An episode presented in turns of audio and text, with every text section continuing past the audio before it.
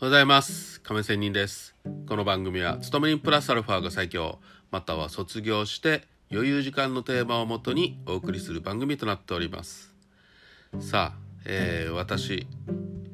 最近目の手術を右目やって左目ね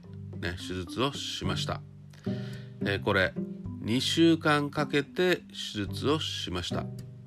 よって今日はねちょっと目について話をしたいと思います。はい。えー、私、白内障の手術をね、6月の中旬からお仕事を休んでしています。ね、中旬から。で、やっぱりリスクがあるので、右目をやって、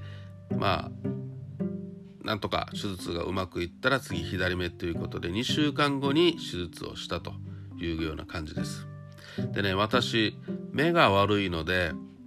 ハードコンタクトレンズをしています。ね、これはまたね角膜のね持病もあってコンタクトレンズじゃないと私視力が上がらないというようなことなんですよ。メガネでは視力上がりません。目の表面の問題なので病気なので変形している病気なので、うん、であのメガネをかけたって結局は目の表面角膜の変形なので結局は乱視が続くんですよ。メガネで矯正できないわけです。だからハードコンタクトを目の表面に乗せて綺麗な角膜のカーブを作った上で見ているんですよね。まあそんなわけでまあ簡単に言ったらハードコンタクトではないと、えー、視力が上がらないと乱視を矯正できないということなんですね。なのでこの白内障手術をした後にコンタクトをまた作らないといけないんですよ。で作った上に注文してね、届くまでに約1週間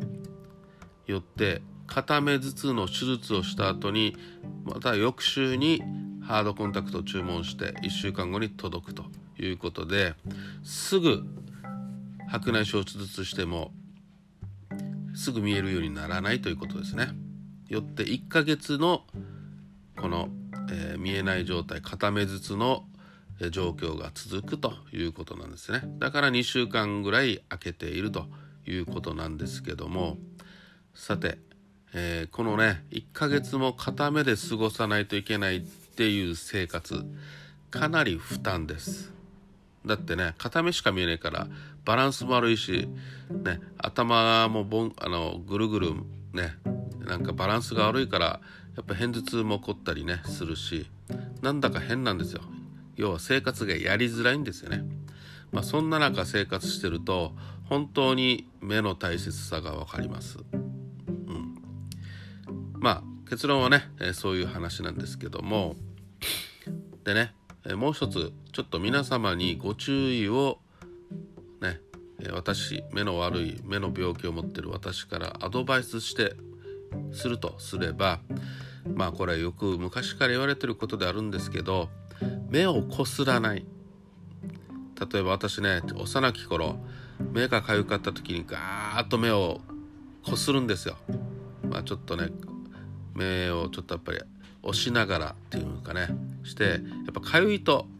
ね書くじゃないですか。押して圧力を押してから書くじゃないですか。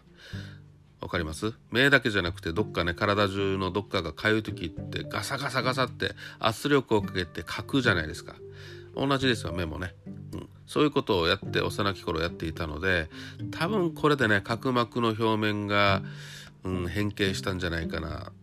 っていうこともあったりね。あと目の奥にある網膜とかね。もうちょっとねあのー、剥がれたりして網膜剥離とかもありますのでまあ要は本当に目は描かない方がいいです。っていうのはもちろん当然といえば当然ですよね。うん、だけど思わずやっぱりやってしまう時ってあるしやってしまう人いるんじゃないですか。書きたい時にはとにかくね書かないで我慢で清潔なティッシュとかね、うん、あと目の専用のね目の周りを拭き取るような、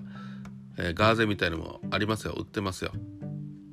ね、もしくは病院に行ってもらえます、ね、買えます。なのでそういうので拭き取りながら目をかかないようにするっていうこと大事です、うん、本当にねこの私の年齢人生半分ぐらい生きてる人にとって、ね、体もだんだん弱くなっていくしこれからねまあもちろん人生100年時代でまだまだ動きはするんですけどもうじいさんになって年寄り高齢者になっていく上でどんどんもちろん体が動かなくなっていくので自分の親見たら分かりますよ。うん、そうなった時にはやっぱり目が見えないってなんかもうお先真っ暗じゃないですかその名の通り。何が楽しみがあるのと。動けもしないし、テレビも見れない、スマホも見れない、YouTube も見れない、パソコン画面も見れない。まあそんなの状況で音しか聞こえない状況って音楽とかね、誰かの声を聞いたり、好きな人とか、ね、いろんな自然の音を聞いたりぐらいしか、音しかないじゃないですか。また、ね、あと食べるとかさ。やっぱりそれにプラスして見えるということの幸せさ人生の楽しさっていうのはやっぱり全然違うと思います。味わい深いものがもっといっぱいあると思います。これ五感ってありますよね。人間の感覚、うん、視覚聴覚とか味覚とかさ、うん、そういうことの感覚がある。あの健康状態であるというのは大変幸せなことなんだよなと、うん、それ自体がまあある意味まあ何て言うかな答え満足であること自体が本当にラッキーだよなと。ね、どんな国に生まれようが五体満足あるだけで本当に自分はそうじゃない人によりはね、えー、幸せなんだなというふうなことをやっぱり、うん、健康を阻害された時には本当に感じてしまいます。ということで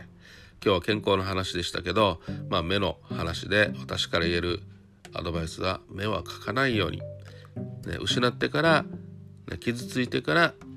気づく気づいて遅い場合もあるよねというような話でした。それではまた明日。See you!